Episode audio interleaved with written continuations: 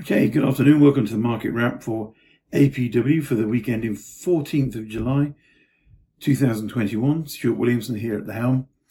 Okay, this week we've got a smorgasbord of different sorts of information for you for your entertainment and enjoyment. Basically, we're going to cover stamp duty. Stamp duty basically went up on the 1st of April for international buyers. That's British or foreign, any internationals who are buying in the UK. There was an extra 2% stamp duty. Okay, so let's just clarify what exactly you have to do to become a UK resident. To be a UK resident, you have to be a resident for at least 183 days in the previous tax year, pre 12 months pre to purchase. So if you were in the UK for that period and you bought, you don't pay a 2% stamp duty. If you weren't and you were an international person, not, not ordinarily tax resident, you pay an extra 2%. And so what are the stamp duty bands from the 30th of September? If you're an overseas investor from 0 to 125, it's 5%. It's 7% for 125 to 250. It's 10% from 250 to 925. And over that, it goes 15% and 17%. If you're an owner occupier, then it's less than that. But it's very difficult to prove you're an owner occupier if you've got an address in Dubai or Singapore or Hong Kong or Malaysia or whatever it might be. So most of the time you're going to be up for that tax. Now it's worth thinking about it if you're buying in joint names and one of the partners is not working, then often that will mean that that partner is not non-tax resident.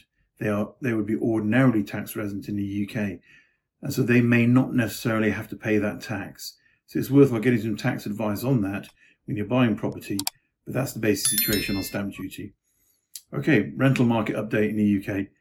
The most recent RICS, Royal Institute Chartered Surveyors, surveys out for June, and they say that the rental market, okay, they had a net balance of 60% more inquiries compared to 48% for the previous month, previous month in May. What that basically means is that there's more rental inquiries going out there than there, than there was previously. On top of that, we have 32% less instructions from new landlords. And what that means is 32% less landlords out there giving instruction to rent their houses out. And as a result of that, they're suggesting that there will be an overall growth in the UK rental market over the next 12 months of at least 3%. Okay, which is great news for us as international investors doing buy to let into the UK. So quickly, why are landlords leaving? In the UK, it's from a tax perspective and a MIRAS perspective. Mortgage interest relief at source is no longer allowable, phased out last year, and so it's not so great on the tax front. However, for offshore investors and offshore landlords, we still have our £12,500 allowance and we still have MIRAS through SPVs. So that's very positive for the rental market.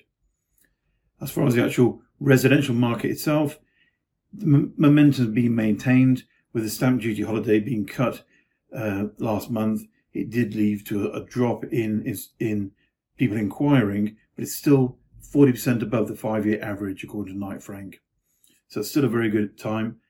Um, and what it basically means is we're getting back to normality. So it's not going to be a huge crash and everyone's going to lose loads of money on property. It's just going to be a simple slowing down and they still expect the market to go up this year. And I still believe we are at a sweet spot in the 18 year cycle.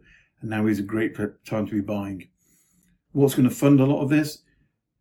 Well, a new study by Resolution, uh, the Resolution Foundation, think tank, whoever they may be, found that Britain's household wealth had surged by 900 billion during the pandemic, well above Bank of England's 200 billion they were suggesting it does have a large double track uh, uh, approach.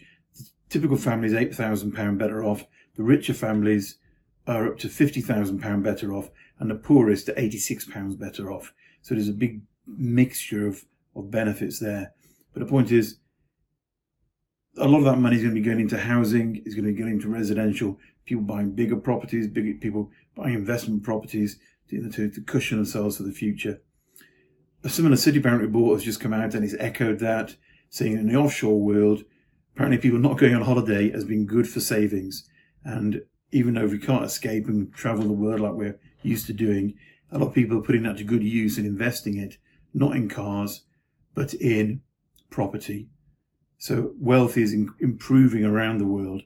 And another sign of, of that is a flight to quality locations is a, a good article by Knight Frank this week, which talks about $10 million home sales booming in Dubai. And it could be the start of a roaring, four, roaring 20s there. And they're saying basically 22 $10 million homes have been sold so far this year. And that's on the back of Dubai handling the COVID crisis very well. And basically, you know, they rolled it out very quickly. And so getting back to normality very quickly. So that's been very positive and a lot of the super rich are moving there. And it's last happened in 2015. And what was followed on was a knock on effect in the normal marketplace in Dubai, which picked up. Now, I'm not a great fan of buying Dubai. Um, for whatever reasons, but basically I don't believe this, it's, it's sustainable. But it's good for people who are in there now. A lot of people have been caught in negative equity, who've lost money, can't sell their properties. Hopefully this will be a great opportunity for them to get out. So basically that's, that's about it for this week. Thank you very much for listening.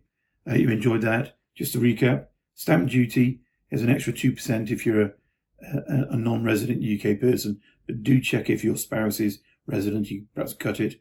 Rental markets, according to RICS, are looking very positive, 3% over the next 12 months up.